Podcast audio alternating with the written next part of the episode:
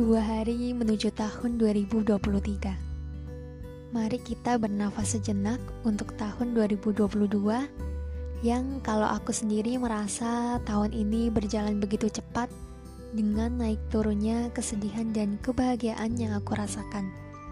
Tahun dengan penuh makna. Setelah tahun 2021 lalu Aku merasa menjadi tahun yang penuh dengan kejutan membahagiakan banyak sekali kebahagiaan yang aku rasakan di tahun itu. Kemudian, tahun ini menjadi tahun dengan detak jantung paling mendebarkan. Jadi, yang berbeda dari tahun ini adalah aku merasa seperti di tahun dengan roller coaster paling terjal yang menakutkan sekaligus menyenangkan.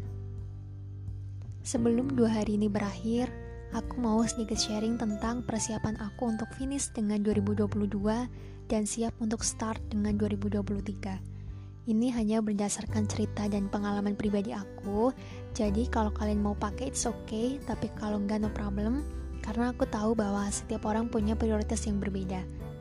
Tapi, kalau kalian mau dan berkenan untuk sharing, kalian bisa DM ke IG-nya Nujum Serpi. Terima kasih. Untuk tahun 2022, aku mulai refleksi diri tentang apa aja yang udah aku lalui di tahun ini. Dari mulai pencapaian yang udah terlaksana, kemudian perjuangan-perjuangan yang udah aku lakukan, lalu kejadian-kejadian yang kurang mengenakan itu, aku kembali coba lihat di mana titik kelirunya dan aku mulai mengakhiri hal-hal yang harus aku akhiri.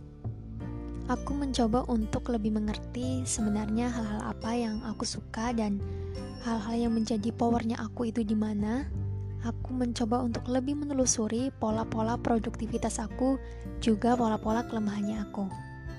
Pertanyaan yang paling sering aku ajukan ke diri aku sendiri adalah, apakah aku bahagia?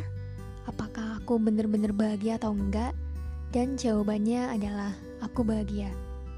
Semakin bahagia karena di tahun ini aku merasa benar-benar jadi sahabat untuk diri aku sendiri, Aku mengajak diri aku sendiri untuk berdiskusi, membuat planning, dan keputusan-keputusan. Aku merasa tidak lagi tersinggung dengan pencapaian orang lain. Aku justru semakin banyak belajar dengan orang lain tentang proses atau di balik layarnya orang-orang yang sukses. Dan aku gak merasa ketinggalan ketika aku belum di titik yang sama dengan orang lain karena aku tahu betul bahwa tempat sampainya aku itu memang berbeda dengan orang lain dan proses yang aku jalani ini aku rasakan dengan penuh makna. Pada intinya, sebelum tahun ini berakhir, aku benar-benar refleksi secara mendalam hal-hal apa yang tetap boleh masuk ke 2023 dan hal yang menurut aku cukup untuk di 2022 saja yang gak perlu lagi dibawa ke 2023 nanti.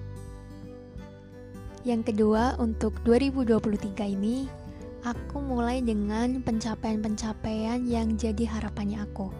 Aku bikin list dari pencapaian yang hubungannya dengan materi atau prestasi. Yang kedua, aku mulai buat kegiatan rutin yang harus aku lakukan, misalnya olahraga minimal dua kali seminggu, melihat tontonan edukatif dan inspiratif, baca buku tentunya, Nah, poin yang ketiga, aku memberikan peringatan ke diri aku sendiri tentang hal-hal yang harus aku hindari atau kurangi. Misalnya kurang fokus, terus suka main makanan cepat saji. Ini aku mulai peringatkan ke diri aku sendiri untuk bisa lebih fokus, juga bisa lebih memperhatikan budaya hidup sehat. Dan yang terakhir adalah sikap dan perilaku yang harus aku jaga. Dari mulai jujur, amanah, tanggung jawab, disiplin, totalitas, ikhlas, sabar, kuat, pantang menyerah, dan lainnya. Ini penting banget karena aku selalu berpikir bahwa manusia itu dilihat bukan hanya dari hartanya, parasnya, kepintarannya, tapi yang paling penting dari itu semua adalah sikap kita.